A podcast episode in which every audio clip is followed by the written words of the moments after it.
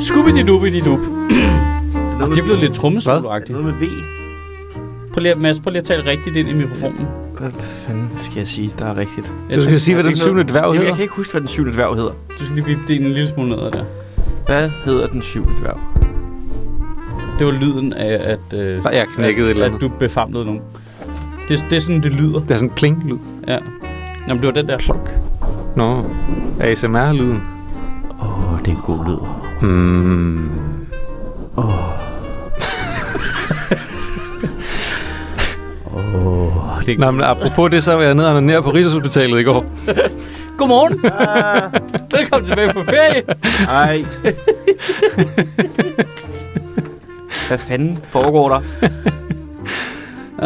Jamen... Vi havde det lige så godt. Jeg skulle ned og lige have tjekket, om der stadig er bouillon i sovsen. Nå, ja. Det er jo ret vigtigt lige at finde ud af. Ja, nå, så det var ikke bare en hygge. En hyggetirsdag. Ej, jeg skulle lige ned og se, om der rent faktisk var lukket i Joe and the Man juice, ikke? Jeg går bare dernede og ned, hvor der står lidt en gang imellem. Bare ja. Der er fred og ro. Memories.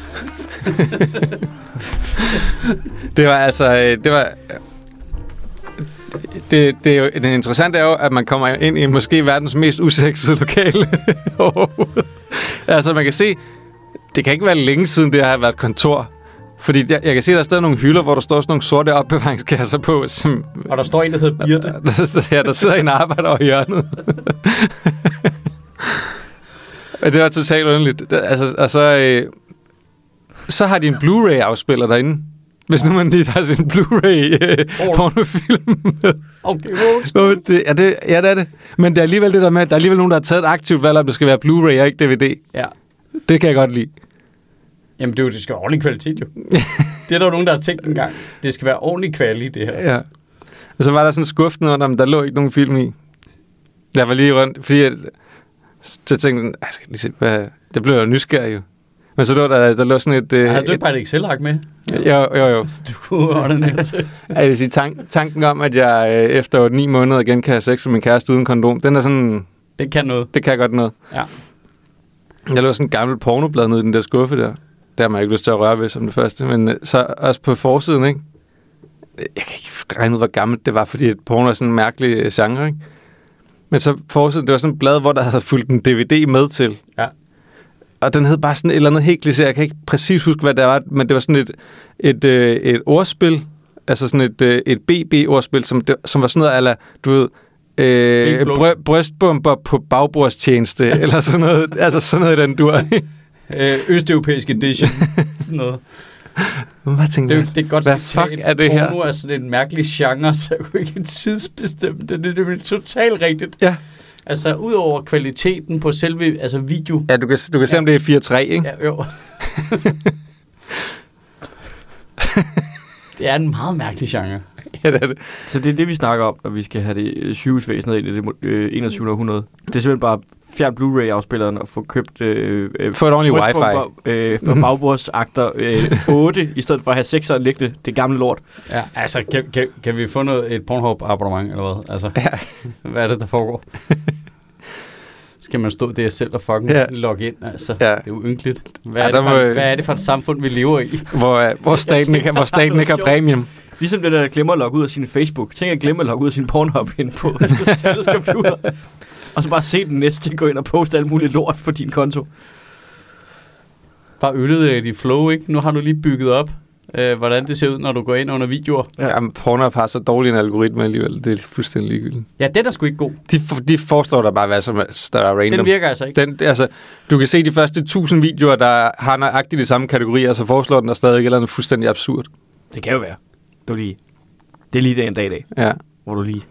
Hello. Man skulle bare tro, at de havde mulighed for at udvikle en algoritme, der bare lossede røv. Ja, det skulle man tænke. Men jeg synes selv kategorier, hvor man siger... Altså, man kan jo vælge ind i sin den der taste profile. Ja. Der kan man jo sige, det her det er jeg faktisk til, det her det er sådan rimelig neutral overfor, det her det er ikke så meget til. Hvor? Selv dem, hvor man har sat, det er ikke så meget til, så viser den en her meget. Jamen, det er fordi, den ved jo... Måske vil du lide... Ja, det er jo fordi... Det er fordi, seksualitet udvikler sig jo gennem hele livet. Ja, problemet er jo også lidt, hvis du siger, det her, det kan jeg ikke lide. I know what you're doing. Ja. Den er faktisk ret god, ikke? Jeg så et spørgsmål på nettet, som jeg har siddet med mig i 3 uger nu. Det, jeg ved ikke, hvorfor. På Pornhub? Nej, men det er lidt derhen af det der med, finder gamle mennesker, andre gamle mennesker attraktive? Eller er det bare sådan, jeg tror, jeg kan forestille mig, hvordan... Fordi du så ud, da du var... Ved du hvad? Jeg lige startede på den nye sæson af Only Murders in the Building. Ja. Er der kommet en ny sæson? Ja. Det er 3 nu, ikke? Jo, den 3. sæson. Ja. Så vi tager lige 2 ugers ferie mere. Ja, og no spoilers. Ja. Der er en romance-historie med Martin Shorts figur. Det var jeg nødt til. Og overfor den skuespiller, der er Meryl Streep. Og det, som er ret fedt, som det slog mig faktisk det afsnit, jeg så i går, det er,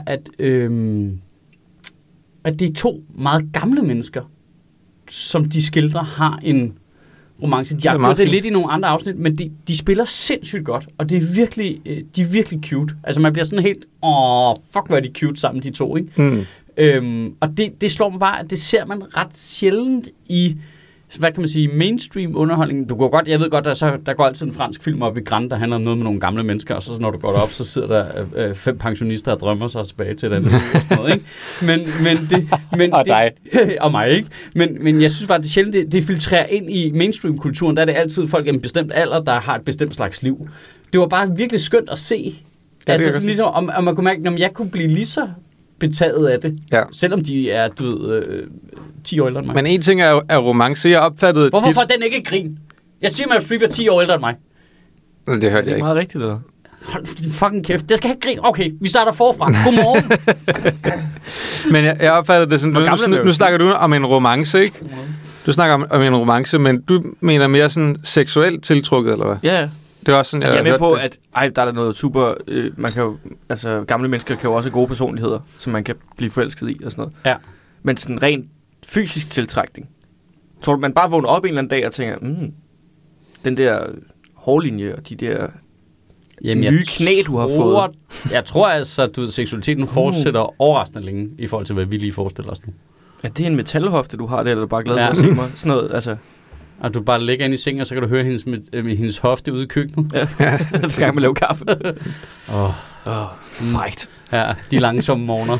Bogstaveligt talt. Helt... Det der med sådan at bolle til rytmen af en pacemaker, ikke? Altså, jamen, der er sikkert alle mulige facetter i det, man ikke lige har blik for nu. Og vi bliver jo ældre og ældre, har jeg lige hørt her til morgen. Det siger alle jo. Det gør vi jo ikke en skid. Alle bliver ældre og ældre, så pornoen må jo også følge med. Det er jo det første offer. Så det må bare blive ældre og ældre mennesker, der boller. Det der, altså... Folk bliver med at sige det der, at vi bliver ældre og ældre. Ja. Altså det gør vi jo rent, altså det gør du og jeg jo, og ikke lige Astrup, men ellers. Ja, det er jo tydeligt jo. Ja. Hvorfor det? Det er bare genetik. Bare lyst, er lyst, eller... Cyborg. Men det er jo lige meget, fordi... Altså... Nej, det er også fordi Sødt, han vil gerne blive vildt gammel, og jeg er sådan... Det, altså... Men jorden... Altså hvis jeg bliver 80, så er det jo meget fint. Det tror jeg ikke, jeg gør, men... Jordens altså min far døde, da jeg var 61, eller han var 61, da jeg var 61. Han døde som 61-årig, ikke? Hans søster døde meget, meget tidligt af et hjerteanfald og sådan noget. Hans anden søster er ret syg nu med kræft. Hun er lige omkring 70 eller sådan noget, ikke? Min moster døde meget, meget tidligt af et hjerteanfald også. Min mors andre søskende lever stadig og er sådan relativt gamle. Men der er mange i min familie, der er døde ret tidligt. Så der er en vis sandsynlighed for, at jeg ikke bliver 80, vil jeg sige. Og så tager betragtning med meget cola at drikke og sådan. Vi voksede op med, at man sagde 83 for mænd i gennemsnit, ikke? Ej, lavere. Nogen 70. Var det det? Ja, det er sådan noget 6-77, og så et par år ældre for kvinder. Ja. Jeg er jo den generation, der altså når 70. Og så er der ikke mere... Pension. Klode tilbage. Nå, ja. Den har vi brugt op, når vi når frem til... Altså, på den måde bliver vi jo ikke ældre og ældre. Nej. Der kommer en helt naturlig stopklods på et tidspunkt, hvor solvinden og alt muligt andet bare opsluger os i et stort flammeindferno. Det er jo trods alt ikke vores generation. Det ved jeg ikke. Tænk går hurtigt. Jeg tror, jeg kommer til at dø sådan på ude foran palisaderne, hvor jeg holder klimaflygtningen væk, ikke? det ved jeg, så det er måske lige det, jeg har med at gøre. Ja. Og så den der nedlagte hvad det hedder, airstrip, hvor du bare barrikerede hele vejen rundt om. Ja, lige præcis. Ja. Skabte et lille mini-samfund. Ja. Det er jo den tid, hvor Sjøtministeriet er rigtig ministerium. Ja, og der byggede sådan en mur af ikke længere brugbare Tesla'er, der var ligger stablet om på hinanden. Jeg skal prøve at holde vandet ude. Ja, det bliver jo hvad? Altså, hvis det lykkes, så bliver det jo Afrika nu, ikke? Der kommer til at have... For deres problem har været tidligere, at en stor del af deres befolkning var børn. De kunne ikke arbejde. Derfor er det et problem nu, at vi er nået så langt hen, at de kommer til at have sindssygt mange i den arbejdsdygtige alder. Som ikke har et arbejde?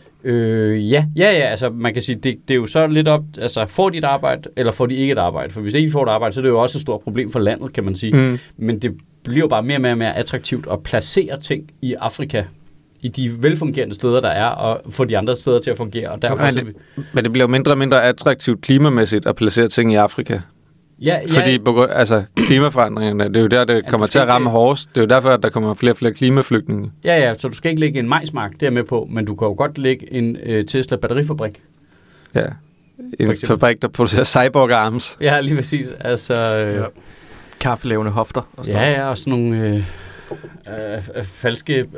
Ferskner og sådan noget. Altså, falske ferskner? Jamen, du ved, sådan noget genmodificeret mad og sådan noget. Du tror, det er løgn, men man kan nærmest ikke smage forskel. Nej, altså, det kan man ikke. Det er rigtigt, man kan jo sikkert godt lave sådan nogle af de der højhusplantager. Alt muligt.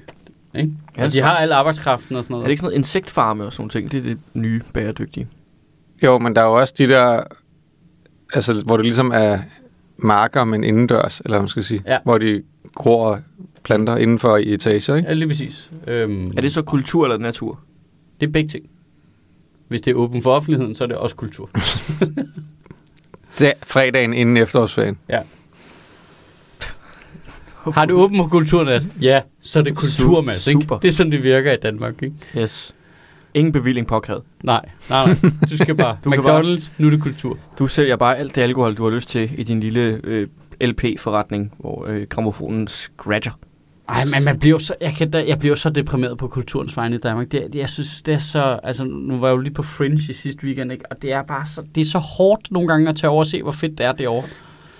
Altså, jeg synes, det er... Men så, altså... 11 minutter. 11 minutter tog det ham, før han nævnte, han var på Fringe. Ja. Men er det ikke også, fordi du skal over, og så ser du Fringe, men det er jo ikke sådan hele året? Nej, det ved jeg godt. Det er jeg med på. Der er også fede kulturting i Danmark, som sker sådan uden for Fringe.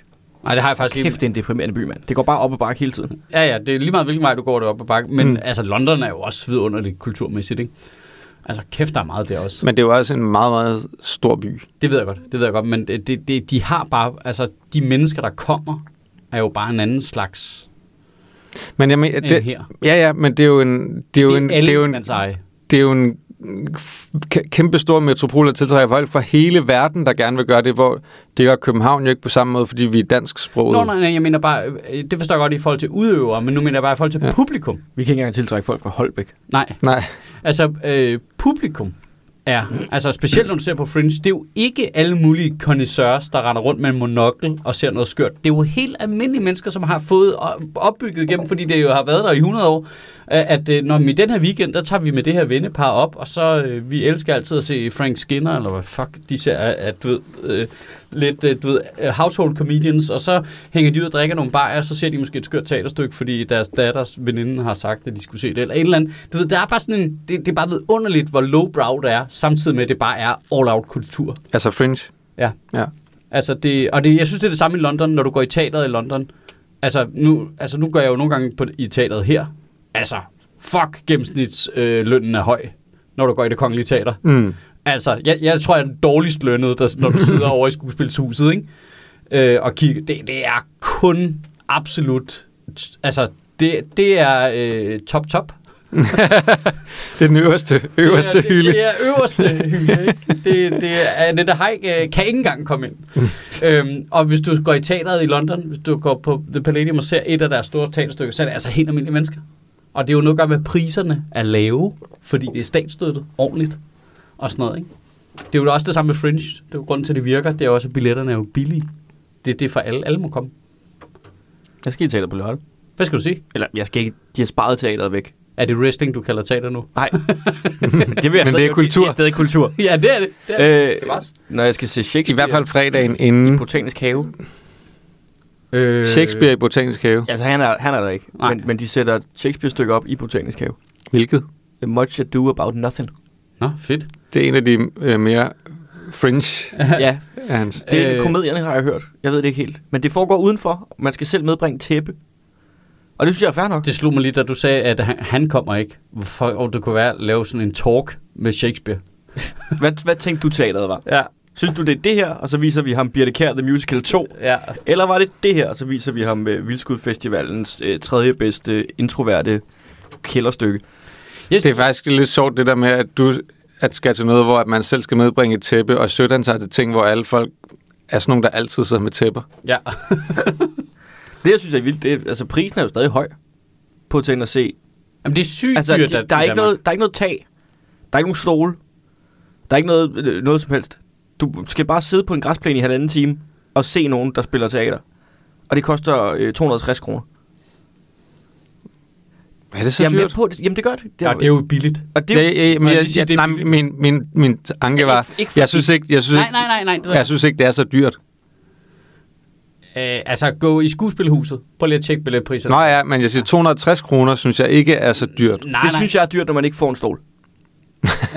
Ja, altså, nu ved jeg ikke, hvad det er jo. Og det er ikke sikkert, det er nødvendigvis så dyrt for det arrangement. Men sådan helt generelt er det meget utilgængeligt. Og det er det ved det, der bliver så deprimerende. Enig. Altså det er jo også en diskussion, vi har i det her hus, ikke? Altså hele tiden. Fordi ligesom, hvad kan billetpriserne være? Det er jo sådan noget udbud efterspørgsel. Men samtidig er der også noget principielt i at sige, at det gælder om at gøre det så tilgængeligt for så mange mennesker som muligt, så meget tiden, uden vi går bankerot, ikke? Men så kan man måske lave nogle shows, som er billigere, for eksempel. Ja, lige præcis. Og altså, der er alle mulige fik om det måder ligesom at komme udenom det på, ikke? Men det er stadigvæk bare... jeg bliver bare... Det er vidunderligt at være på Fringe, men jeg bliver bare deprimeret, når jeg sætter mig i flyveren hjem. Bare, fuck mig. Så er jeg bare hjem til Europas Esbjerg. Altså, der er bare ikke en fucking skid her, vel? Altså. Ej, men vi er så stolte af det.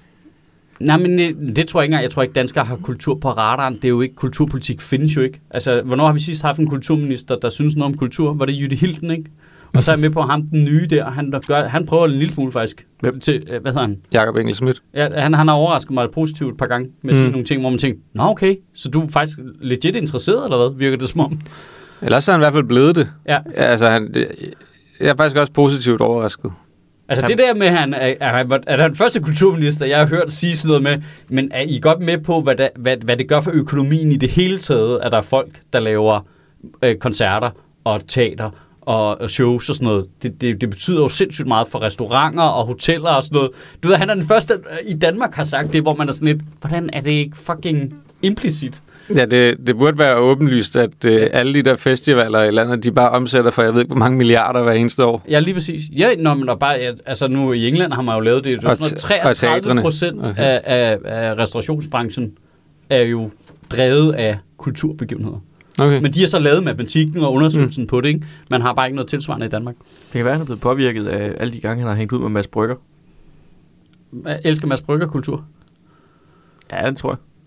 Man går ikke sådan klædt, hvis man ikke er sådan... Nej, det er rigtigt. Han kultur. Er kultur. Ja, han er i hvert fald ikke natur. Nej, det er han. Okay. Vi tager udelukkelsesmetoden. Han er heller ikke dressur. Nej. Han er heller ikke glasur. Nej.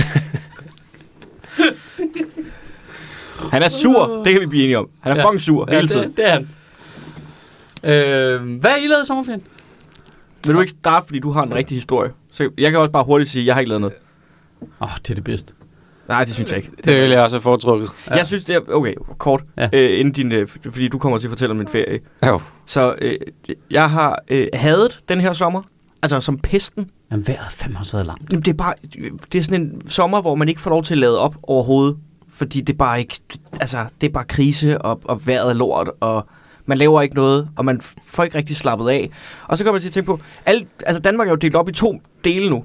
Jeg har virkelig ondt af alle dem, der arbejder på sådan et offentligt kontor, eller skolelærer, eller sådan noget ting. Fordi de har haft ferie, og så halvdelen af dem, det er jo sådan nogle mennesker, der er sådan lidt, vi gør det samme hvert år, vi skal bare til Kreta, Kos og ned og have noget sol, fordi sådan, jeg slapper af, all inclusive. Ja. Og så er de brændt op og blevet smidt over på hoteller, ikke? Og ild i buffeten. Og de er bare, og de har bitchet og moanet over, så blev vi evakueret til et hotel, og vi havde betalt for 4 stjerner, men det her hotel var kun 3 stjerner, og der var ikke engang croissanter til morgenmad. Altså, de har slet ikke haft en god ferie, vel? Det er den værste ferie overhovedet. Og så er der den anden halvdel, som er de der fucking spader, der hvert år siger, der er jo ikke noget federe end dansk sommer. Og de er blevet hjemme, og så er de druknet. Og de har slet ikke hygget sig, og de har ikke haft en ferie. Og det, altså, det er bare 2 grupper, der nu møder ind på den samme arbejdsplads og kigger på hinanden og var sådan, hvordan var din ferie? Og inden for 3 sekunder, så er der ild i kopimaskinen, og folk fægter med, altså, fægter med shatakes og bare råber og skriger hinanden, fordi ingen har fucking slappet af den her sommer.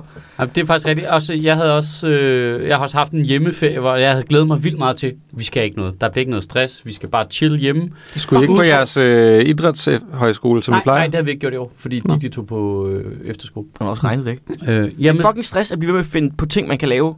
Indendørs. Ja, lige præcis. Så det, vi har også endt med, fuck mand, der har slet ikke været den der sidde ude på terrassen og varmt sommer, og solen er ved at gå ned og sidde og hygge sig.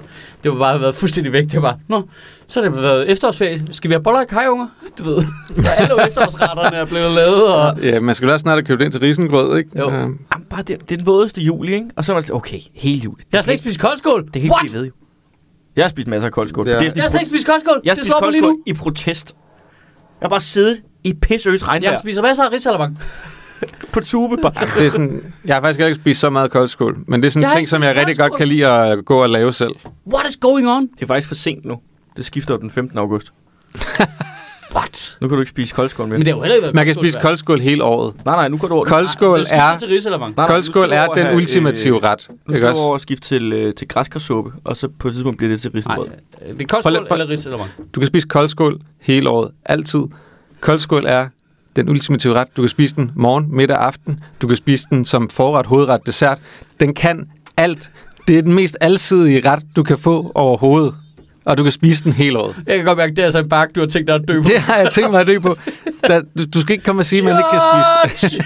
Du skal ikke sige, at man ikke kan spise det efter 15. august, Mads. Jeg vil ikke finde mig i det. Du knægter vores kultur, ikke? Ja. Det er ikke natur. Nej. Så er det jo kultur. Nej, jeg tænker på kulturer. Det er dem, der laver det. Koldskål er fucking genialt. Det er yndlingsmad. Ja. Men du har ikke spist det. Så er det jo ikke så godt. Jeg elsker det. Jeg har virkelig ikke spist det. Det er jo fordi, det ikke har været varmt.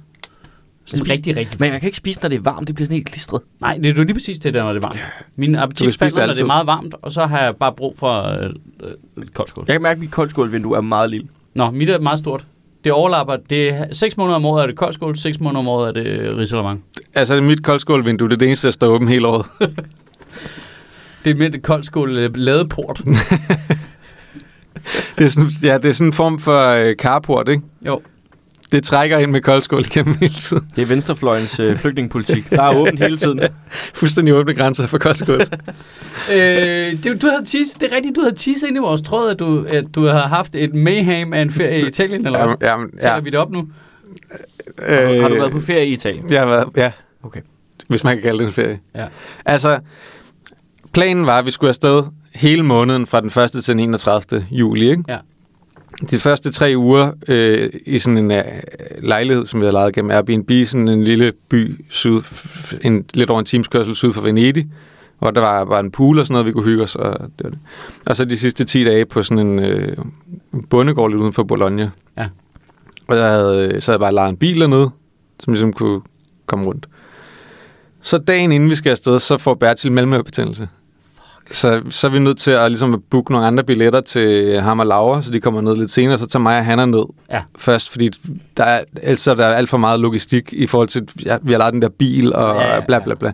Og det er også fint, så kan vi tage det meste af bagagen med derned, og jeg kan lige komme på plads og sådan noget, så kan vi hente dem senere. Så kommer mig og Hanna ned i den der i lufthavnen og lander dernede, og alt er faktisk gået virkelig godt. Hun er verdens bedste rejsemarker. Og så... vi skal bare have den der bil. Jeg har lejet en rimelig stor bil, fordi børn og bagage og sådan noget. Kommer vi op til det der biludlejningssted, som for det første var lidt vanskeligt at finde. Og så står der en meget vred mand oppe ved skranken og raser over noget. Han var ikke bare italiener. Nej, han var en turist, der lige var landet. Og han var rasende over noget med et kreditkort. Jeg tænker, okay, fint, så bliver det min tur. Så siger de, du skal have et kreditkort, fordi vi skal kunne trække €700 i depositum. Men prøv at høre, jeg har betalt for fuld forsikring, fordi jeg er i Italien, og jeg ved, hvor rådden de fucking kører. Ja. Så jeg har selvfølgelig betalt fuld forsikring, så jeg ikke se, hvorfor jeg skal gøre det. Men det skulle jeg. Og så jeg får fat i en, jeg kender, som så har et. Jeg har ikke noget Mastercard med. Nej. Men det skulle være et, hvor mit man har på. Så kunne jeg ikke få lov til at leje den der bil. Så jeg står bare i lufthavnen med en 6-årig klokken 4 om eftermiddagen. Vi har lidt over en times kørsel ned til det sted, hvor vi skal være. Ja. Jeg kan ikke få den bil, vi skal have. Og det, altså, det tager 1,5 time eller sådan noget, hvor han er bare chiller og tager det stille og roligt, ikke? Og så min løsning er ligesom, okay, nu leger jeg en anden mindre bil, som jeg ikke skulle lægge det der depositum. Leger en mindre bil, får most vores bagage derind, så kan vi lege den i 5 dage, til vi skal hente Laura og Hanna igen. Og sådan. Og det får vi gjort det, så kan jeg tænke over, hvordan vi så kan løse det i mellemtiden. Fordi der, når vi skal på den der bondegård til sidst, der er vi nødt til at have en bil, det er ude på landet, der er 10 km, så hvor man skal købe ind og sådan. Nå, så kommer så kan vi ikke vi kommer endelig derned til det sted. Jeg skal finde nummer 84, så kommer jeg kørende, der er nummer 82, kommer jeg kørende videre, så er der en port, hvor der står nummer 86 på. Så det er mærkeligt. Det burde være et hus her, hvor der står nummer 84. Det er været det sådan, hvor man skal køre forbi 3 gange og virkelig ønske, at det lå der. Ja, og det gør det ikke. Det viser sig så, at det var bare dårlig information, at vi kommer ind for vores lort. Og jeg skal nok spare for alle detaljerne omkring, hvor mærkeligt det er nogle gange, når man har sådan en Airbnb-lejlighed, som folk ikke selv bor i. Det burde der være en regel om, at folk, der udlejer på Airbnb, de skal bo i den lejlighed i hvert fald 2 uger om året. Det vil jeg sige. Det er der, når det bare... Fordi så ender du ikke i sådan en situation, hvor at der er en fjerkræsaks, men ikke en brødkniv. Det er mærkeligt, at du har det. Ja. Det er en underlig situation. Plus, at der hænger et ur, der ikke går. Der hænger et ur, som ikke går, så skifter batteriet, så går det stadig ikke. Hvorfor har du et ur hængende, der ikke virker? Det er mærkeligt. Men Bertil og Laura kommer derned, og så har jeg så fundet ud af, at vi leger bare en bil de sidste 10 dage. Jeg booker noget transport fra lufthavnen til der, hvor vi er, så kan vi bare være der til. Sådan noget. Det er fint. Så får Bertil mellemørebetændelse igen. Fuck! Og vi kommer hen til sådan en lille først så skal vi lige finde den, fordi at adressen på Google Maps ikke er rigtig, men vi kommer hen til en lægeklinik, hvor der holder sådan en ambulance ud foran, og så der står 2 ambulanceredder der, og sådan en ung fyr i en gamer-t-shirt. I har godt regnet ud, det er ham, der er lægen nu. Så han går ind, tager en kittel på, så er det ham, der er lægen. Han var jo et skidesød rar. Det trick kender jeg godt. Ja. Så han er sådan, jeg kan godt give jer det samme medicin, som han har allerede fået, men siden det ikke virkede, så synes jeg, I skal tage hende på det der hospital, fordi så kan det ligesom give ham noget andet. Og det der hospital ligger så i en by, der ligger 1,5 time væk selvfølgelig. Ikke? Der kunne det være rart, hvis man havde haft en bil. Det kunne være fedt. Det kunne være meget fedt. Det havde man ikke. Så skal vi prøve at få fat i en taxa. Der er ingen taxa i den der by, fordi den er så lille. Jeg prøver at ringe rundt 15 forskellige steder, hvor enten virker nummerne ikke, eller de kan ikke tale engelsk, eller de har ikke tid til at... Du ved, så endte med, til sidst får jeg fat i en, der hedder Gianluca, som heller ikke kan tale engelsk, hvor at lægen taler med ham. Vi har brug for det her. Og han er skidesød øget og kører os derhen, men så bruger vi jo ligesom 500 kroner hver vej på at køre taxa hen til det hospital os. Og Hanna skal igen sidde og vente, og så videre. Dertil får noget medicin, I kommer hjem. Det virker ikke. Så nogle dage efter, så er ham og Laura nødt til at tage på hospitalet igen, for han kan få noget ny medicin. Og så finder vi samtidig ud af, at da vi bookede fandt, der ville det blive sådan 28-30 grader varmt i Bologna. Nu bliver det bare 40 grader varmt, og der stod med et sygt barn, og vi kan ikke være udenfor i løbet af dagen, hvor det er derfor, man er der på en bondegård og sådan noget. Ja. Så beslutter vi for, fuck it, vi kan nå at afbestille den Airbnb uden at betale. Så booker vi et par dage i Venedig i stedet for, og bare bor der. Og så flyver jeg hjem 9 dage tidligere eller sådan noget, ikke? Det er fedt. Det gør vi får organiseret transporten, vi kommer til Venedig, eller det går op for mig, da jeg så skal booke den her transport. Jeg har booket den, at transporten kan jo ikke køres hele vejen hen til den lejlighed i Venedig, fordi der er jo vand. Du kan ikke køre i Venedig, det har jeg ikke tænkt over, fordi jeg er en idiot. Så skal vi med sådan en vandtaxa og alt muligt, men det hele løser sig. Alt går godt i Venedig. Venedig er perfekt, og det var sindssygt hyggeligt, og det var en fantastisk lejlighed, vi boede i, som også var dyr, men jeg har ligesom været sådan, okay, vi skal kun være der i nogle få dage. Ja. Jeg booker en lejlighed 500 meter fra Markuspladsen. Ja. Det er fedt. Venedig er sygt fed. Jeg synes, Venedig er virkelig hyggelig. Det bliver for meget.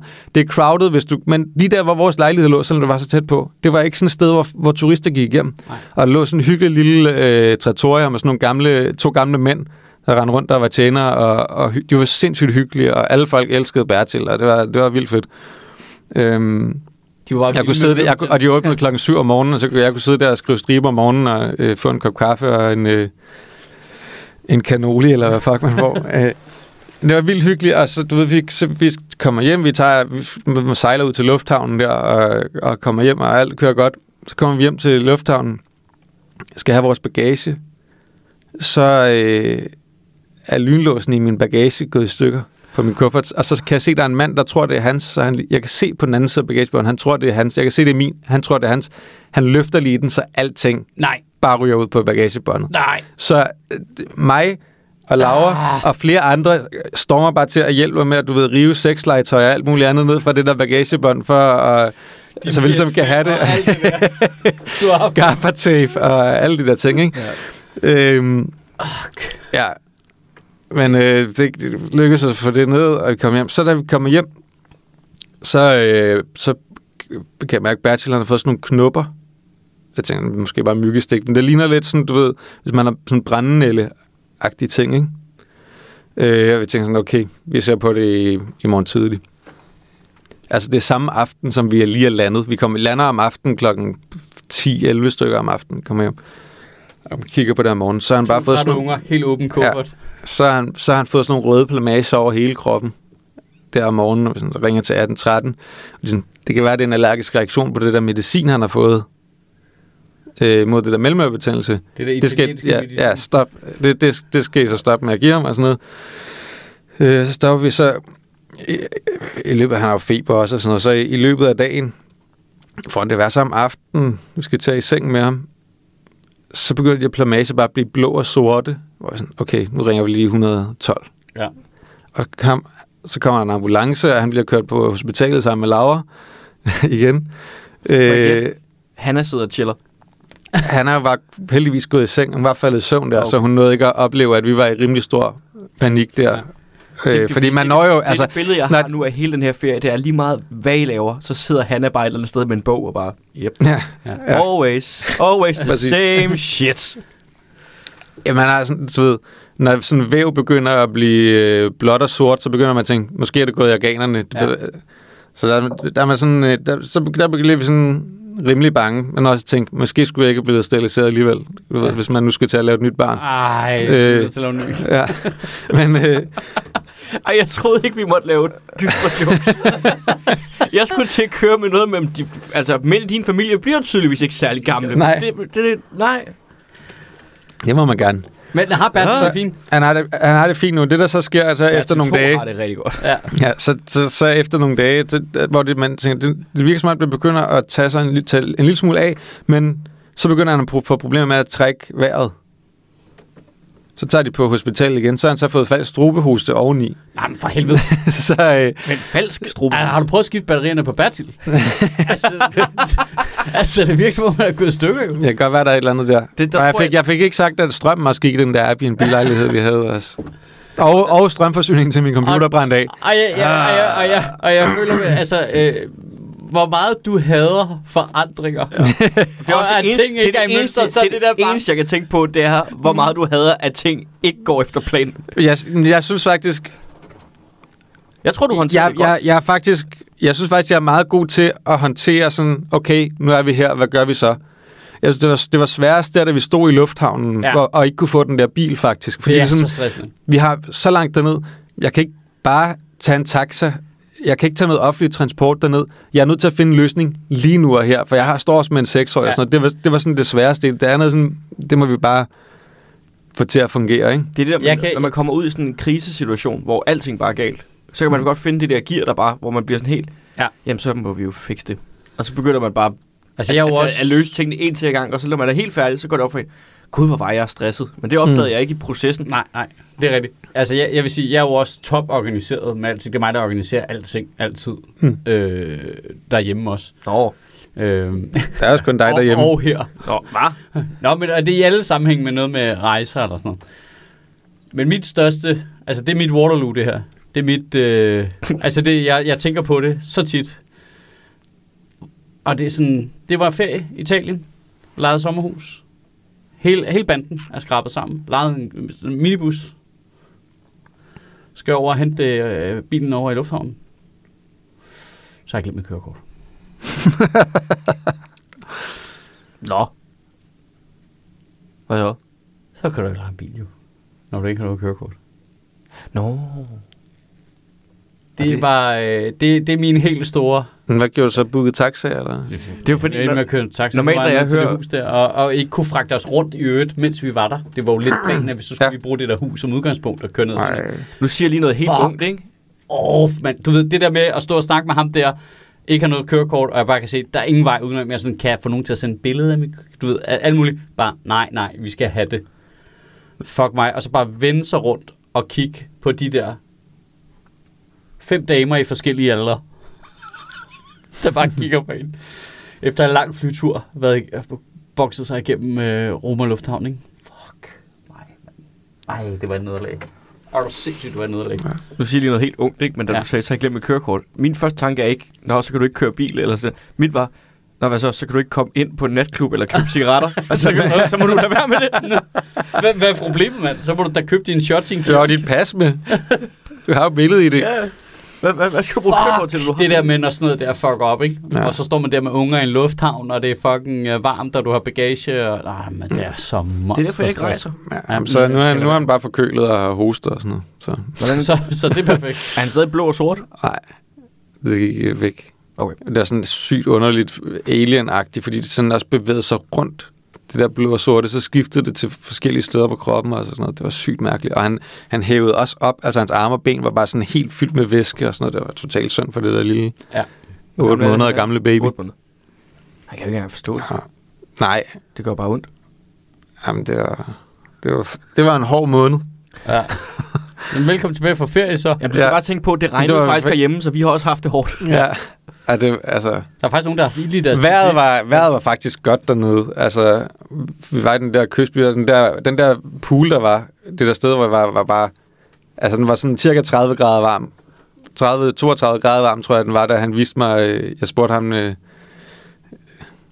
Salvataccio, livredderen. Hvad det var. Han kunne ikke... Det var jo et mærkeligt. Ingen kunne engelsk. Altså, selv sådan en 16-årig dreng, som var livredder der, han kunne ikke engelsk. Det er mærkeligt. Hvad fuck er det for noget? Men det var, altså, det var sådan en... Jeg skulle prøve at sige noget. Jeg blev nødt til at sige noget med Celsius og sådan noget, for at få ham til at forstå, at jeg gerne ville ud ved temperaturen i poolen. Og så viste han mig så det der termometer. Kunne du ikke bare tale engelsk med sådan en overdrevet italiensk dialekt? Bare sådan... Ja, jeg ved det ikke. Det er det, jeg gør i hvert fald. Ja. Det irriterer mig stadigvæk grænseløst, når man rejser og sådan noget. Er folk ikke engelsk? Ja. Jeg kan forstå det, når det er gamle mennesker. Jeg synes bare, det er mærkeligt, at du, en 16-årig dreng... Ja, altså, har du ikke YouTube, eller hvad? Ja, lige præcis. Er han ikke på internet? Ja, hvis folk... Altså, hvad for noget porno ser du? Ja. Nu har jeg bare lige haft nogle småvagter på det der hotel den her sommer. Og det er også bare stadig det der med, der kommer... Og det er folk i alle aldre, der bare sådan kommer. Og turister kan jo blive så frustreret over, når de skal spørge om et eller andet. Om altså, jeg forstår ikke dit portugisisk. Sprog. Nej. Og du kan råbe og skrige lige så trods du lyst til. Jeg kommer ikke til mere at forstå det. Og de bliver så... Hvordan kan du overhovedet tage ud af landet, og så bare være sådan, jeg kan det her sprog. Jeg det er mærkeligt. Intet andet. Og så... Du vil lige have en lille par lørre med, ikke? Jamen, et eller andet. Brug Google Translate noget. Og sådan noget. Altså, bare gør noget. Men de bliver jo... De bliver så hissige. Jeg så ind i en kaffebar i København. Det var sådan en ung fyr, der stod i en kaffebar. Han var altså iskold. Kommer mor og teenage-søn ind. Tysker. Hun taler tysk til ham. Han står bare og kigger på hende. Så prøver hun igen på tysk. Han siger ikke noget. Han har ingen mimik. Han kigger bare på hende med let kors og armene over kors. Så spørger han på engelsk, hvad de skal have. Så svarer hun på tysk. Så kigger han bare på hende. Altså, det er som om, han har prøvet det 9 milliarder gange, og nu gider han ikke mere pis. Han kan jo sagtens forstå lidt af, hvad hun siger, men han er bare sådan lidt... Og så kigger han bare på det. Det er stadig en flat white. Ja. Det er også på tysk. Ja. Og han kigger bare på. Altså hun prøver at spørge ind til noget med brød på tysk, og han er bare... trækker på skulderen, kigger på hende. Og prøver igen. Can I help you with anything? Så må du lige Google Translate. Og hun switcher ikke. Og så er det lige med at gå. Og kæft, der var alligevel sådan... Fuck, good on you, kid. Det var sådan et... Det var sådan et falling down moment. Nu gider jeg ikke fucking mere pis. Jeg mister sådan lige prøv på engelsk. Altså det der med sådan, jeg tager ikke noget sted, og tror, at folk kan dansk jo. Nej. Der, altså, og selv dernede, hvor de så ikke kan engelsk, så prøver der at Google Translate ting, sådan så jeg kan gøre mig forståelig. Men de er jo ikke på internettet, for helvede. Det er jo der, så vil de kunne engelsk jo. Ja. Altså, nå, men helt seriøst jo. Men det er det, der sker, når de der fucking curling-nationer, ikke? De får dobbet alle deres amerikanske film. Ja. Så er det bare, nej, nu er det Die Hard, men med tyske stemmer, ikke? Og det fuck yeah. Die Hard. Du kan ikke, du kan ikke oversætte yippie-karriere, motherfucker, alligevel. Hold kæft, mand. Nej, det er så. Man skal aldrig til at rejse. Vi bliver her hjemme fra nu af. Det er også her, vejret bliver godt nu. Altså, jeg er med på, at det virker ironisk sagt, men når det lidt var en dårlig sommer, men teoretisk set, så bliver det vel bedre her, ikke? Jeg synes jo, at... Nej, vent lidt, fordi hvis den der golfstrøm, den dør, så bliver det koldere her. Var det ikke sådan? Jo. Var det ikke sådan? Jo, det var. Så får vi sådan... isvinter. Det behøver det ikke være. Vi får sådan noget kanadisk temperatur. Det behøver jeg ikke. Men de har da også nogle kæmpe wildfires lige nu. Ja, Canada. Der er ild i Canada lige nu, men det er... Ja. Er der det? Jeg tror, det var fordi, har du ikke set de der billeder fra New York og New Jersey og Washington og sådan noget, hvor at himlen bare er fuldstændig... Nå, jeg har da godt set, det var i USA, men er det i Canada også? Ja, det er oppe i Canada, det brænder, men luften over de der nordlige byer der i USA er bare fuldstændig forpestet. Altså, nu har vi jo segwayet over helt nærmest uden at gøre nogen indsats. Så I det der opslag, Mette Frederiksen lavede på Instagram omkring det ekstreme vejr her til sommer og gøre noget ved klimaet? Nej. Okay. Siger du, man skal følge Mette Frederiksen på Instagram? Altså, jeg siger bare, at hvis man vil hygge sig, så i aften, når der er ro på hjemme i hytten, så sætter man sig ned med sin telefon, så laver man en kop kaffe, eller en kop te, eller sådan noget. Honning i, hvis man til den slags. Chai, også lækkert. Så sætter man sig ned.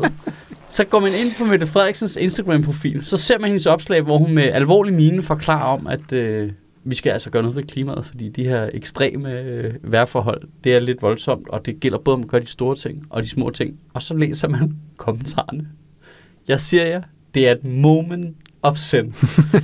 Det er alle hendes kernevælgere, der som om de er vågnet op. Det er ikke folk, det er ikke unge mennesker, det er også, men det er også rigtig meget Socialdemokratiets kernevælgere, der bare er, hvad fuck snakker du om, manden? Du har haft magten i 6 år, I har lavet zero lovgivning på området. I når ingen af jeres egen klimamål, I bruger al jeres energi på at svindle eller lyve om klimaet. Altså, det er, jeg siger, du bliver i så godt... Altså, og de sidder og venter på, at det er alle andre, der kommer ind til forhandlingerne og forlanger noget om klimaet, og så, nej, ja, okay, så er det det, vi gør. Jamen, det er jo bare, hvad med at komme en lille smule frem i fucking skoene på det projekt der. Det er lige for mig. Lige da du sagde det der, så blev jeg til det der meme med ham der, der sådan... sådan ser overrasket ud og sådan blinker med øjnene på sådan noget. Det bliver sådan... Jeg bliver daglig. Jeg blev lige nu, jeg blev opmærksom på, at jeg gør præcis det samme. Så sådan et meme med sådan en fyr, der så sådan... bliver helt overrasket og sådan blinker med øjnene på sådan en mærkelig måde. Det er et dejligt meme. Ja... Det kan man jo ikke se i en podcast. Jeg gider ikke. Jo, du skal en liste, Mads. Det har været så... Det er det bedste af den her sommer, faktisk. Det har været ikke at skulle lave den her podcast. Og så bare zone fuldstændig ud fra den der nyhedsstrøm. Jeg kan ikke lade være. Jeg bliver ret. Jeg har savnet at lave den her podcast. Jeg har også savnet at lave den her podcast, men jeg vil da håbe, når vi nu kommer tilbage. Jeg elskede starten på det her. Hvad var det? Pornhub. Italienske ferie. Ikke noget, jeg behøver at læse op på. Jeg har det bare på ryggraden. Hvis vi skal ind i, hvad der er sket i nyhedsstrømmen, så... for fuck's sake. Jeg prøver også at koble af, men jeg bliver... Jeg bliver pissesur. Altså, jeg kan ikke lade være... og jeg ved ikke, hvor... det er sjovt, fordi det er faktisk noget, jeg har tænkt på. Jeg kan ikke identificere, hvor det kommer fra i min opvækst. Men jeg bliver så fucking provokeret af det. Altså, når de ikke... Altså... Mette Frederiksen sidder og siger, nu skal vi gøre noget ved klimaet, efter hun har haft magten i 6 år, og de lovede at gøre noget ved klimaet, og de har bare lavet... fucking O på området, at de ikke lavede et eneste tiltag, der reducerer Danmarks CO2-udledning. Ikke et. Men... ikke engang dem, som vores egne sådan, økonomiske vismænd anbefaler ud fra en økonomisk teori omkring, det her bliver monsterdyrt senere, så det vil være rigtig smart, hvis vi kommer i gang nu. Selv det har de ikke engang rørt ved med en ildtang. Men det er kun, når andre partier forlanger, at der sker noget og presser det igennem, og så gør de det, og så siger de, så har vi faktisk gjort alle de her ting. Du har ikke gjort en fucking skid. Du har modarbejdet det, indtil at du ikke kunne mere. Det er så svindlagtigt. Og det der med, du ved, at man flytter udregningen af Danmarks estimerede CO2-udledning fra Energistyrelsen, som regner rigtigt over i ministeriet, så det kan blive en politisk beslutning, ikke? Altså, så de kan fifle med tallene. Hold kæft, mand. Altså, det, Nu bliver jeg bare helt træt, ikke? Først nu? Jeg forstår ikke, hvorfor de ikke gør noget. Jeg fatter det heller ikke. Altså, jeg kan ikke... Jeg fatter og tabe på det. Altså, de bliver ved med at snakke om, vi har penge. Mm. Det sagde de lige inden sommerferien. Vi har penge, så nu kan vi lave skattelettelser. Sådan ting, hvor skal det virker, der for meget i en enkelt sætning, Mads? Okay, sig det. Det var Mette Frederiksens citat. Ja, jeg ved det godt.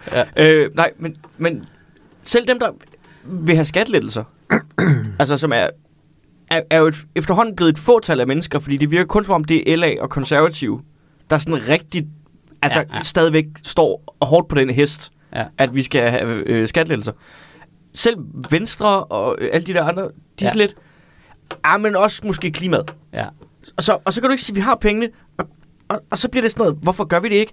Nå, det er fordi, vi er sådan en lille bit nation og sådan nogle ting, og det er lige meget, hvad vi gør, fordi kineserne gør det ikke og sådan nogle ting. Og så vælter det bare ud med nyheder. Jeg ved ikke, om de kommer fra Kina, men Kina, der har investeret, jeg ved ikke, hvor mange altså milliarder, millioner, trilliarder i sol- og vindenergi. Ja.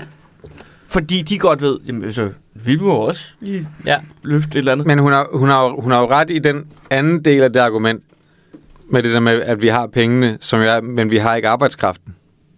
Nå, men lige nu handler det jo ikke så meget om at lave noget, der koster arbejdskraft. Du kan jo bare starte med at lave en CO2-afgift på landbruget. På den tunge transport, og på flyindustrien. Let's get the fuck going. Ja. Men hvad er det? Det drømmescenarie, det er politik, der ikke koster noget, men kun giver penge i statskassen. Det er det eneste. Men hvorfor så er med på, at det gør det? Jamen, det er fordi, at det er jo, altså deres argument er jo, at det øger uligheden med de afgifter. Jamen, uligheden har aldrig været højere. I al den tid, de forpulede socialdemokrater har haft noget, skulle have sagt, at uligheden steget. Så kan de ikke komme nu og sige, nej, vi kan ikke gøre noget ved klimaet, fordi så stiger uligheden. Hvad så med alt det andet lort, du laver? Der også øger uligheden? Ja. Men det er også det jeg synes også det er mærkeligt. Motherfucking Christ. Jeg bliver så irriteret. Det er altså den der podcast her, hvor man kan høre sådan lyttere, der skriger af deres kaffekop eller deres computer. Så fat det. Ja. Men det er også derfor, det ikke, altså, jeg synes i hvert fald ikke, det giver mening, det der med, at man skulle give penge til skattelettelser. Altså, det kan man jo godt gøre, men jeg synes, i en situation, hvor vi stadigvæk er bange for inflation, så virker det mærkeligt at pumpe penge ud til forbrug. Der er jo 1000 måder at gøre noget ved klimaet på. Du kan jo godt lave klimavenlige skattelettelser. Det er jo greb. Det er jo matematiske greb. Du kan jo bare sige, hey, hvad med, at du fik en skattelettelse, hvis du skiftede dit stupide gasfyr ud med noget jordvarme. Så fik du skattelettelse på boligskatten, eller hvad fanden ved jeg. Du kan jo bare strukturere det, du gerne vil give til befolkningen på en måde, så det peger på klima. Det er jo ikke to ting, du skal vælge imellem. Men der render du ind i det problem, at der ikke er arbejdskraften til at udskifte det gasfyr. Jamen, det er meget muligt. Så giver du en skattelettelse til noget, som du så øger efterspørgslen på, og dermed øger priserne på, og så bliver det bliver det er fordi problem. Du tænker, at så er der ikke nok, der kan levere et whatever. Nej, og det påvirker også inflationen, at man skaber en efterspørgsel på et område, især hvis der ikke er arbejdskraften til at udføre det samtidig, ikke? Ja, men ideen om, at der at slet ikke er noget arbejdskraft, er jo heller ikke sådan, altså det er jo også lidt sort-hvidt trukket op. Mm-hmm. Altså, vi vil jo sagtens kunne. Der er jo masser af håndværkere, der tager. Jeg kan da godt lige gå ud og skrue en vindmølle op. Ja. Altså, jeg laver ikke noget om fredagen. Det virker sikkert. Nå, men det kan også bare være at give skattelettelser til landbruget, som de gerne vil have, fordi de har det svært økonomisk. Vi hjælper landbruget ved at give dem en masse økonomiske fordele, men de peger bare alle sammen i retning af klima. I stedet for, at du ved, klimaafgift på noget, så får du kun den her fordel, så frem du gør, hvad vi gerne vil have, du skal gøre, ikke? Har landbruget ikke haft det hårdt økonomisk sådan? Altid. Altså, hvordan kan det ikke løbe rundt? Det løber ikke rundt. Nu citerer jeg bare dig, tror jeg. Ja. I laver pomfritter. Ja. Hvordan kan det løbe rundt? Alle elsker pomfritter. Nu siger jeg noget, ikke? Ja. Min idé, jeg kan ikke huske, om jeg har sagt det før, til hvis man skulle lave en flyskat, ikke? Ja. Fordi det er jo klart, at det øger uligheden, hvis du gør det dyrere at rejse. Ja. Fordi det rammer hårdest i bunden. Men min idé, det er... Det er sjovt, for de har bare ikke det problem med DSB. Det er bare lidt spøjst. Ja. DSB stiger. Der er ikke nogen, der snakker om noget med ulighed. Så er der flyskat på 15 kroner. Nej, så har fattige mennesker jo ikke råd til at flyve. De har ikke råd til at tage fucking toget, mand. Nej. Det vi gør, ikke? Hvis vi siger, så sætter man en flyskat på 500 kroner per billet, eller 1000 kroner per billet. Det er bare et eksempel. Så siger vi, men samtidig så får du et, så hæver vi bundfradraget med 1000 kroner plus 500 kroner per barn, du har også. Sådan så det går lige op.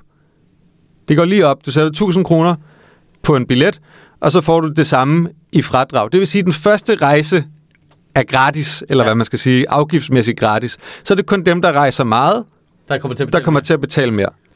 Men man skal selvfølgelig ikke sætte den så højt, at folk de bare tager til Malmø og flyver derfra. Det skal man heller ikke, eller køre til Hamburg eller sådan noget. Du skal stadig sætte den sted, men lige noget, så er fly, altså CO2. Men det handler om, at vi skal påvirke folks måder at handle på. Jamen, nu siger jeg bare lige sådan rent firkantet, så ville det jo være bedre for klimaet, at vi satte prisen ned på DSB-billetterne, end at vi satte en flyafgift på. Fordi udledningen af CO2 fra fly i Danmark er jo begrænset. Det er jo tung transport og sådan noget, og landbrug, der fylder rigtig meget, ikke? Men hvis vi kunne få folk over i toget frivilligt, i stedet for at i citationstegn straffe dem, som jeg godt forstår er en mekanisme, man ikke nødvendigvis er specielt glad for ved at flyve, men altså... Det er i hvert fald noget, hvor man... Det er i hvert fald, altså, at gøre tog billigere, er i hvert fald noget, man siger, hvis man er Mette Frederiksen og siger, vi har pengene, men vi har ikke arbejdskraften, så kunne man jo for eksempel gøre tog billigere. Det er ikke noget, der vil kræve mere arbejdskraft på den måde. Det er i hvert fald begrænset. Men det er også derfor, jeg siger, at det her, vi sidder tre dumme mennesker i en kælder. Hov. Er det en rigtig kælder? det er det ikke. Det er en mezzanin. Eller en mezzanintært. Ja. Altså, og har en stupid samtale uden retning, og kan jo lynhurtigt se os frem til noget, der måske kunne virke. Jeg er med på...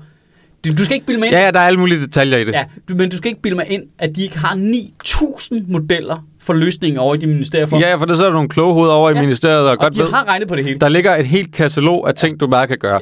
Ja. Og så kan de selv vælge, hvordan skal det ramme danskerne? Skal det være en afgift? Skal det være en rabat? Skal det være en... skal det være en kombination? Måske er det, der er galt. De har for mange muligheder.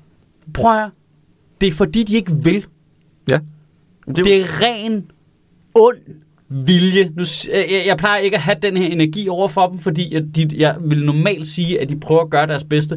Det gør de ikke i det her scenarie. Mette Frederiksen synes, klima er lamt, og det er slet ikke noget, vi burde koncentrere os om. Ja, og jeg tror især, hun tror, at hendes vælgere synes, det er lamt. Ja. Men det er jo lige meget, om man tror, det er måling, de har fået lavet hos fucking Bjarne Corydons firma, der, hvad fanden er det hedder? Men du kan også... så er hun jo bare dybt uprofessionel. Sygt uprofessionel. Hvis det er hendes mavefølelse, lille bitte klump nede i maven, der siger til hende, nej, det går folk ikke op i, så gider jeg heller ikke op i. Men så er du jo ikke en leder jo. Så er du en følger. Altså, det der, kan vi lige... Det der, 80% af danskerne skal kunne se sig i klimapolitikken. Er dog sindssygt. Men handler det ikke om, at vi skal navngive klimapolitikkerne sådan, altså efter... Altså, så laver vi Michael-ordningen. Nå, jo, som det er det. Som er og den Peter. Der, ja, og Peter-ordningen. Ja, er det Camilla. Var det ikke det? Fordi det er den eneste grund, altså, det er den eneste begrundelse, jeg har for, at de kan mene noget med 80% skal kunne se sig selv i det. Jonna-afgiften. Ja. Fordi så kan jeg godt forstå, hvis din barn hedder altankasse, ja, så er det ikke sikkert, at det kan se sig selv. Men det må så være de 20%. Fuck, det er vildt sagt. Fuldstændig kapitulere politisk. Kunne man ikke gøre det samme med, det med, når der skal være afgifter på kød for eksempel? Det siger man også, og det giver mening at sige, det er rimelig ulighedsskabende, fordi at dem der, altså det rammer igen hårdest i bunden. Men så lægger man en eller anden afgift på kød, og så siger man, så laver vi en eller anden lettelse i bundfradraget samtidig, så det ikke rammer så hårdt. Og så er det dem, der køber meget kød, som betaler meget afgift, men... Du går bare lægge udgiften ude hos landbruget. Altså, men det kommer jo altid til at være forbrugeren, der betaler en afgift i det sidste ende. Ja, men det kan du godt holde øje med, jo. Altså, hvis du vil det, ligesom man gør med strøm, for eksempel. Ja, ja, men det er i hvert fald, du kan ikke... Altså, alle afgifter, du lægger i produktionen, det vil altid ende hos forbrugerne. Ja, og det er jo også meningen. Ja. Meningen er jo, at vi skal købe mindre. Det er jo hele ideen er jo at påvirke, produktionen, så de kan producere det billigere. Jeg er ikke på det der degrowth-hold der. Altså, det handler ikke om, at vi skal producere mindre, eller vi skal købe mindre. Det handler bare om, at de skal blive bedre til at lave det på en måde, der er mere CO2-neutral. Nå ja, men og det kan de sagtens blive. Men yes, det er jo ikke for at være i sådan en degrowth-ting. Det er bare, at måske vælger folk at købe nogle andre ting, de kan æde. Eller Ude i produktionen vælger man at begynde at producere på en mere CO2-neutral måde, sådan, så man har færre afgifter, så man kan sælge sine varer billigere. Fordi det bliver konkurrencemotiverende, ikke? Præcis. Men det er bare for at sige, at det hele handler jo om, at vi skal ændre vores vaner, uanset hvad. Ja, os som forbrugere i sidste ende skal vælge, hvor meget kører vi i bil, hvor meget flyver vi, hvor mange landbrugsprodukter aftager vi. Altså, det er jo det hele står og handler med. Nej, det tror jeg ikke om, fordi det handler om, altså det handler ikke om, at vi skal transporteres mindre. Det handler om, hvilken slags transport bruger vi, og hvor meget CO2 udleder den. Ja, ja. Hvilken bil har du? Hvilke tog kører du i? Hvilke fly flyver du i? Men vi skal påvirke de vaner, vi har, til at være nogle andre vaner, som er mere CO2-venlige. Jeg er i tvivl om, det er vanerne. Altså jeg er med på nu, altså på den korte bane er det jo kun os, der kan lave det om, fordi politikerne ikke gider. Så vi er nødt til selv at holde op med at flyve og tage toget. Nu tror jeg ikke engang, at toget i Danmark giver ikke rigtig nogen mening, fordi det er fucking dieseltog, ikke? Jeg tror, vi taler forbi hinanden. Jeg tror, det er nøjagtigt det samme, vi siger. Jeg er med på, at lige nu skal vi gøre begge ting, men på best case scenario, så havde politikerne lavet et samfund, hvor jeg havde nogle valg, hvor jeg kunne lave det grønne valg. Ja. Og det har de ikke lavet. Så nu er jeg nødt til at lade være med at spise bolognese. Og det er Mette Frederiksens skyld. Altså, det synes jeg bare er vigtigt også. Det er det, vi siger, at vi... Nå, men helt seriøst. Vi kan jo godt snakke om det der med, om det er socialt skævt, hvis vi sætter en afgift på kød. Men vi har jo ikke været i det her scenarie. Hvis de fucking har taget sig sammen for længe siden og kommet i gang med at lave grøn omstilling, så har vi slet ikke snakket om, at jeg er nødt til at holde op med at spise bolognese. Altså, det er 100% politikernes ansvar, at jeg nu skal til at overveje, hvor fucking meget oksekød jeg spiser. Ja, ja. Og det er det der med netop, altså både i forhold til afgifter, men også, det kunne også være skattelettelser, med at give incitamentet til produktionsledet til at gøre ting på en smart måde. 100 år siden, altså. Og så havde vi ikke på den måde, på samme måde skulle give køb på ting, eller føle, vi skulle give køb på ting, men det er jo der, vi er nu, hvor vi skal netop bestå, skal vi give køb på noget, bliver det her socialt skævt, det ene og det andet, det tredje, i stedet for, at man lægger incitamenterne ude i produktionen i forhold til, det kan godt være, at det bliver dyrere at producere på den måde, I gør nu. Og så kan I godt sige, at jamen, det kommer til at ændre sig forbrugerne. Det gør det måske en periode, men på et tidspunkt, der er der nogen ude i produktionsstedet, der tænker, men hvis nu vi gør det på den her måde, så skal vi jo slet ikke betale den her afgift, så kan vi jo sælge vores produkter 20% billigere end alle de andre producenter på markedet, så er det også, der kommer til at sælge alle vores ting. Må ikke de andre så også lægge om? Altså, jo langsommere de er, jo mere socialt skævt er de. Så når Mette Frederiksen siger, at vi skal lave klimapolitik, men det må ikke være socialt skævt, så er det løb er kørt. I har dummet jer. For længst. Det er socialt skævt nu, og det er jeres skyld. Altså, det er ikke nogen andres skyld. Nej, jeg er helt enig. Man kunne sagtens have... Jeg forstår det godt, men nu stiller jeg bare lige spørgsmål alligevel, fordi der er et eller andet i mig, der måske ikke helt forstår det. Og det her, det er så en ny sæson af Sjøtministeriet, kan jeg mærke, vi går ind i, hvor jeg dukker op, og måske er lidt mere liberal, end Har du været i København? Og se arrangement? Nej, men man kunne godt tro det, når jeg kommer til at sige det her. Ja, okay. Er det en Jordan Peterson-bog? Det er bare en t-shirt. Men hvad er et problem med kvinder? Altså,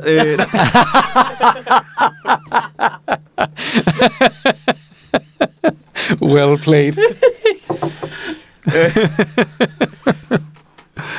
Okay, jeg har slet ikke set den komme. Godt lavet. Jeg ved ikke helt, hvor jeg vil hen med det her. Hvorfor er det, ulighed er så dårlig en ting? Altså, vi har jo taget nogle valg i livet. Og vi er jo forskellige steder rent indkomstmæssigt. Skal vi have den snak nu? Nå, men jeg ved godt, jeg tror, jeg har forstået sådan grundprincippet, men det der med sådan, det rammer socialt skævt at sætte en flyskat på.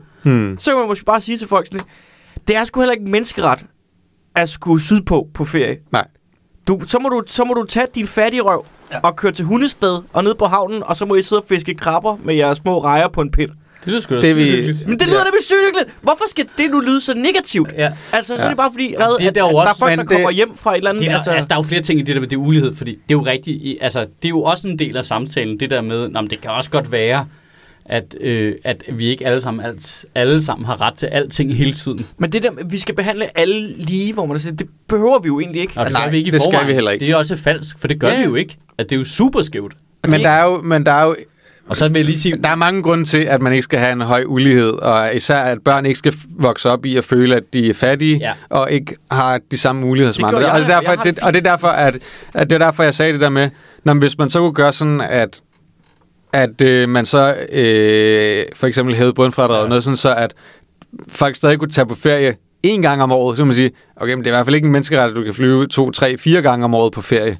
Så bliver det, der bliver det dyrt, men så har folk stadig nogle muligheder for at tage hen, og så lægger man størstedelen af den afgift og forbrugsvaneændringen over på dem, der har mest. Ja. Og som forurener mest ved at flyve, for eksempel. Ja, men at der, jeg vil så sige, at vi kan i Danmark måske også have lidt indøjet blik på, hvad ulighed er. Hmm. Altså de der målinger, de hænger sig på, er nogle gange lidt unuanceret på en eller anden måde. Der er masser ting, de ikke tager højde for eksempel. Men som sådan, hvad kan man sige? For eksempel kan man godt være rig på kærlighed, jo. Ja, for eksempel, ja. Præcis. Man kunne også være fattig på penge, men til gengæld have sygt mange kikærter. Det kender jeg faktisk. Og hvis du tager en hånd af dem, altså en hånd ned i en pose med kikærter, det lyder lidt som penge. Og hvis du har en masse kikærter, kunne du måske starte en kikærteforretning, ja, og på den måde arbejde derop. Men kan man sælge kærlighed? Det kan man jo godt. Det kan man faktisk godt. Det er, der er penge i det. Jeg bor på Vesterbro. Men altså det der, sådan, børn skal ikke føle, at de kommer fra fattige hjem. Altså det har man altid gjort. Og det er jo det, der får børn til ligesom at tage skeen i den anden hånd og bryde den sociale arv, og så gå ud og blive succesfuld borger, i stedet for at være sådan en eller få en rigtig fucked up psyke. Ja, som, enten eller, ikke? Det er... Jeg siger bare, det er en stolt tradition, at vi taber halvdelen af fattige børn på gulvet, og den anden halvdel bliver DSB-medarbejdere. Altså, jeg er ikke vokset op fattig, men nogle af de ting, der virkelig har sat sig i mig, da jeg var barn, det var de ting, vi ikke havde råd til. Ja. De ting, I ikke kunne gøre. De ting, som vi ikke havde hjemme hos os, som andre havde hjemme hos dem. Det der med at blive ekskluderet for fællesskabet. Computer eller Nintendoer og sådan noget, som jeg ikke havde hjemme hos mig. Ja. Sådan noget. Men det lærte dig vel bare at blive bedre socialt, sådan så du kunne næste dig ind på dem, der havde, og så bare bruge deres. Ja. Så lagde jeg bare min legeaftale efter, hvor jeg kom til at spille computer og spille Nintendo. Det virker sundt. Og det er jo det er en sund måde at lave sociale relationer på. Og det er jo tydeligvis også påvirker hans bias til at bare købe sygt meget computer nu. Ja. Altså, det er jo jeg har råd nu! Ja. Ja. Men det er jo sådan, det er. Ja. Jamen, der er helt klart en ting i mig nu, som er sådan en tilfredsstillelse i, at jeg kan købe ting. Ja. Fordi det følte jeg ikke, jeg kunne. Det var den fedeste ting for mig ved at være med i Fuglens podcast, hvor vi spillede rollespil. Det var jo, at han, når vi har lavet den podcast, fordi det er sponsoreret af det der firma, der laver rollespilsting, at vi havde alle tingene. Mm. Han havde bare kasser med figurer og bygninger og landskaber og kunne trykke rigtige kort og sådan noget. Mm. Det var jo alt det, jeg ikke havde råd til. Altså, han har lige haft fødselsdag, ikke? Hun har sådan en Gravitracks kuglebane-ting, du kan bygge, ikke? Sygt fedt. Ja, de er sygt fedt. Så har man fået lidt mere til det, og så har vi snakket om, det kunne være fedt at lave noget på højden, hvor man kunne bygge højere op og sådan noget. Der var jeg sådan lidt, nu shopper far lige noget mere kuglebane her, så vi kan fucking sidde derhjemme og være ingeniører og bygge kuglebane. Ja. Hun synes, det er mega griner, og jeg synes, det er mega griner, ikke? Ja, det betyder det. Så bare kunne gøre det. Ja. Køber jeg fucking de der 3 kasser med det der lort. Ja. Yeah. Så vi bare kan bygge en fucking vild kuglebane. Det er fedt. Det er sygt fedt. Hvad har Jordan Peterson Jr. derovre været inde og se Barbie? Nej. Jordan Peterson Jr. herovre overvejer at søge nyt job. Nå. Så skal vi finde en erstatning. Ja. For dig. Jeg er ikke sikker på, at jeg får det. Skal du over i Snedboldens podcast, eller hvad? Finansministeriet søger taleskriver. Finansministeriet søger taleskriver? Ja. Jeg så deres jobopslag. Man skal skrive altså taleudkast til minister og departementschef og andre i huset. Det de sådan tilbyder for løn er en stejl læringskurve og en uformel omgangstone. Så du kan blive råbt af på mange forskellige og mærkelige måder, fordi at du ikke helt kan finde ud af det. Uformel omgangstone i Finansministeriet. Konkret. Ja, den køber jeg helt sikkert. Ja, der, de er bare så chill derovre. Ja. Du kan bare møde op i sandaler og cargo pants. Altså, det er så fint. Ja. Vi er uformelle her i Finansministeriet. Ja. Helt bare du har din blå skjorte på. Ja, det er klart. Du skal have din blå skjorte på, men ellers så kommer du bare i din hiphop-bukser. Vi stiller høje krav og ser gerne, at du er fleksibel i forhold til arbejdstid. Ja, det er klart. Vi er så chill. Ja, vi er meget chill omkring, hvornår... Ja. Du kan arbejde hele tiden. Super. Her kan du arbejde hele tiden. Du skal arbejde hele tiden. Stillingen er ideel for dig, som har en retorisk forståelse, og for det at skrive en god og fængende tale, og har god næse for kommunikation, og brænder for politik og medier. Det er jo dig. Mads, vil du ikke godt please søge det rigtigt? Hvad snakker du om? Kom nu. Det har det. Men skal vi ikke... Vi kan måske... Søge det rigtigt. Hvornår er deadline for, at man kan søge?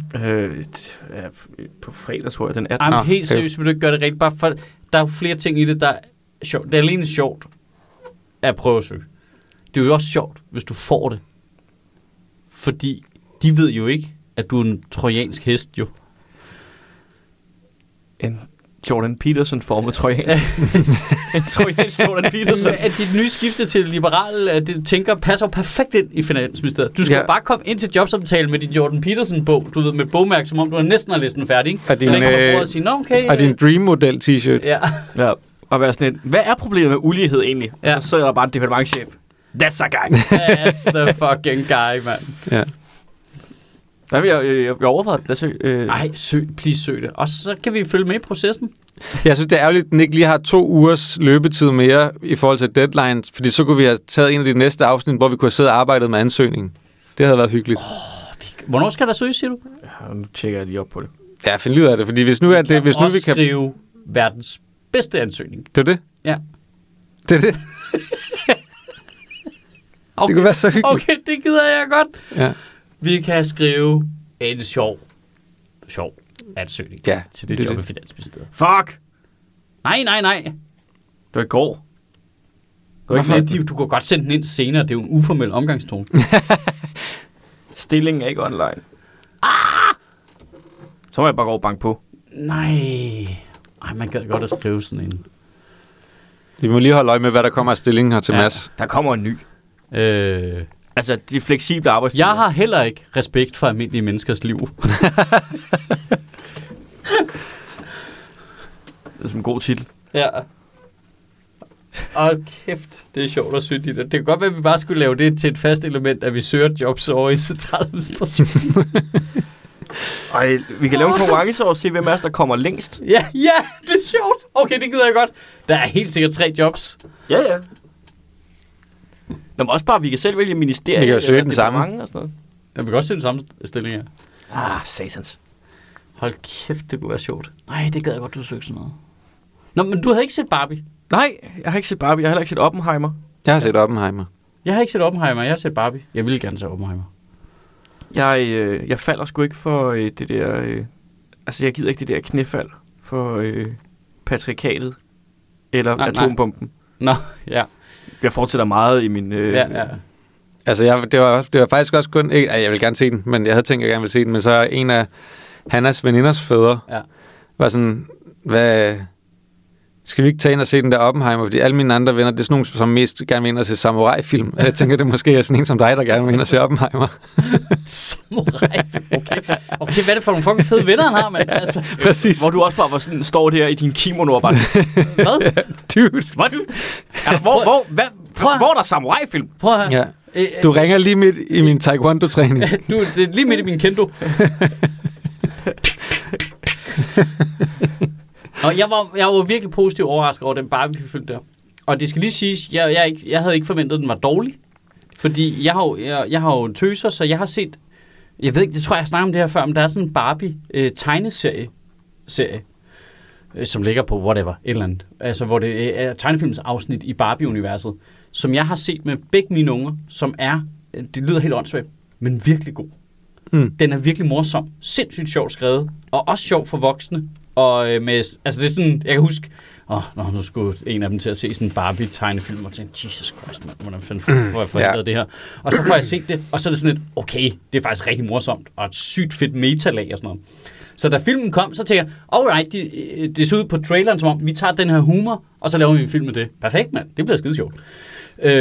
Og så... Jeg var sgu imponeret over, at hvor sjov den var, at den havde meget af det der humor for den der tegnefilm. Men jeg havde simpelthen ikke regnet med, at det var sådan en film, man 2 uger efter, jeg ville gå og snakke med ungerne om stadigvæk. Jeg synes virkelig, der er sådan en ting, hvor man altså specielt kender figuren. Fuck, det er fedt løst. Altså det er sådan, det er en fed samfundskommentar, der ligger i den figur. Det er sjovt, du siger det, fordi at, jeg har ikke set den. Nej. Men... Det forhindrer mig ikke i at følge med i... I hvad Jordan Petersons undersøtter de... Jamen både det, og så i den her... For det er fandme... Jeg synes, det her det er noget af det sjoveste med den her film. Ja. Det er folk, der er nogenlunde fornuftige oven i hovedet. Ja. Altså folk, der ikke er A eller B, men altså ja, en god blanding. Sådan, jeg kan se det fra begge sider. Var det alfa og beta, du sagde det? Ja. Du ved, gamle menneskerne, ikke? Ja, ja. Altså, sådan nogen som dig, ja, der ligger sådan solidt på midten, bortset fra når du ikke lige gør, og du bliver psykopat. De synes, det er en fantastisk film. Ja. Den har løst problemerne godt. Det er en god sådan bredside til patriarkatet, ja, men den går ikke for langt. Den har masser af humor, bla bla bla, ja, bla. Så kommer du ud på fløjene. Ja. Højrefløjen. Fucking hader den, fordi den er dum, og den taler, det er bare mændene, der har hele problemet, eller hvad? Og bla, bla, bla, bla, bla. Den er woke. Ikke? Altså, de hader den. Ja. Og så går du ud på venstrefløjen, og de hader den, fordi de synes, den er for dum, og taler ned til dens publikum, og den skærer tingene ud i pap, og det er tell, don't show, og det hele handler om fucking Kent-figuren, og det er typisk, at det er mændene, der kommer og tager alle de bedste roller. Og lige pludselig, så har vi lavet det der fuldstændig... Barbie, enten så er du et velfungerende menneske, der synes, det er en fin film, eller også, så er du simpelthen, altså, så er du for langt ude i et eller andet sumpområde. Jeg kan ikke se, hvordan man sidder som feministisk indstillet menneske og ser den film og synes, den er dårlig. Fordi den lykkedes jo med at forklare noget relativt radikal feminisme-tankesæt på en måde, der er morsom.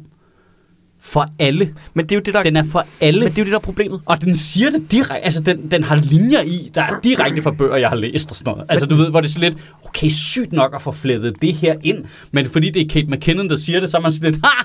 Godt sagt! Men det er det, hvis du er vant til, det er sådan nogle inputs, du skal sådan, altså, læse 30 bøger for at få, eller du skal deltage i kønsdebatter, som om at jorden går under i morgen, og du skal bare nå 800 på en dag.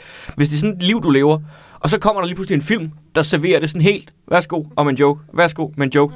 Så du siger, at det er fordi, de kan gatekeep det mere, eller hvad? Ja, men det bliver ikke sådan... Jeg ved ikke, det er gatekeeping. Jeg synes bare, at jeg hører rigtig mange af de der feminister, der siger, det er for plat, det er for nemt, det er for altså, det er ikke klogt nok. Det er som om, de kritiserer den for, at den ikke taler til deres ego over, har jeg brugt 30 timer af mit liv på at læse den her bog om feminisme, og så kommer der en film, der var 1,5 time, der kan forklare det lige så godt. Jamen, så er det en lortefilm. Det er den vibe. Det er i hvert fald en virkelig, virkelig, virkelig forkert tilgang til det, hvis man gerne vil have spredt de tanker ud. Fortæl mig mere om, hvordan at den ekstreme venstrefløj har problemer med... Ja, det ved jeg godt. Det er jo deres totale problem. Men jeg synes virkelig, altså hvis man skulle kritisere den for noget, ville jeg sige, at det var at putte for meget af det der ind. Altså, så skulle det være... Altså, fordi min 11-årige synes meget af det var fedt, men der var der også lige passager, du ved, hvor Barbie bliver sat på plads af en sur teenager, der ret fed skrevet rant, hvor hun er sådan et, hvad var det? Ja, det er en samtale, der foregår over de næste mange år. Men selve scenen var bare lidt sjovt skrevet. Altså, og de spiller vildt godt. Ja. Altså. Du kunne godt have kombineret de to film. Ja, Oppenheimer og Barbie. Altså, de havde sprunget patriarkatet i luften med en A-bombe til sidst. Til sidst, ja. Jeg vil også gerne til Oppenheimer. Det er fordi, jeg ved, den kommer jeg til at elske. Jeg elsker alt, hvad Nolan laver. Den er også god. Den er lige, som mange Nolan-film, lidt for lang. Den er... den kunne godt være 20 minutter og en halv time kortere, vil jeg sige, hvor der er noget, der bliver gentaget lidt for meget. Nogle karakterer, som vi allerede har fået introduceret, så skal vi se lidt for meget introduktion af dem igen. Bare se på dem og høre dem snakke. Og... Jeg har ikke set Oppenheimer, men jeg fandt en Blu-ray-DVD, der hed Bubenheimer 6. Oppenheimer på bagbordstjeneste. The Big Bang. Det tror jeg faktisk, jeg har set. Den har jeg set. Oppenheimer. Det er den der, hvor de laver sådan en falsk by ude i ørkenen, og så tager de en masse mennesker ud og bare knipper, ikke? Jo. Er det ikke det? Jo, til det hele eksploderer. Ja, til det hele eksploderer. Og så vinder de 2. verdenskrig. Ja. Det er meget overraskende. Ja, det er helt vildt. Plottet er godt tænkt. Det er faktisk lige ud af landvejen. Jo. Patriarkat.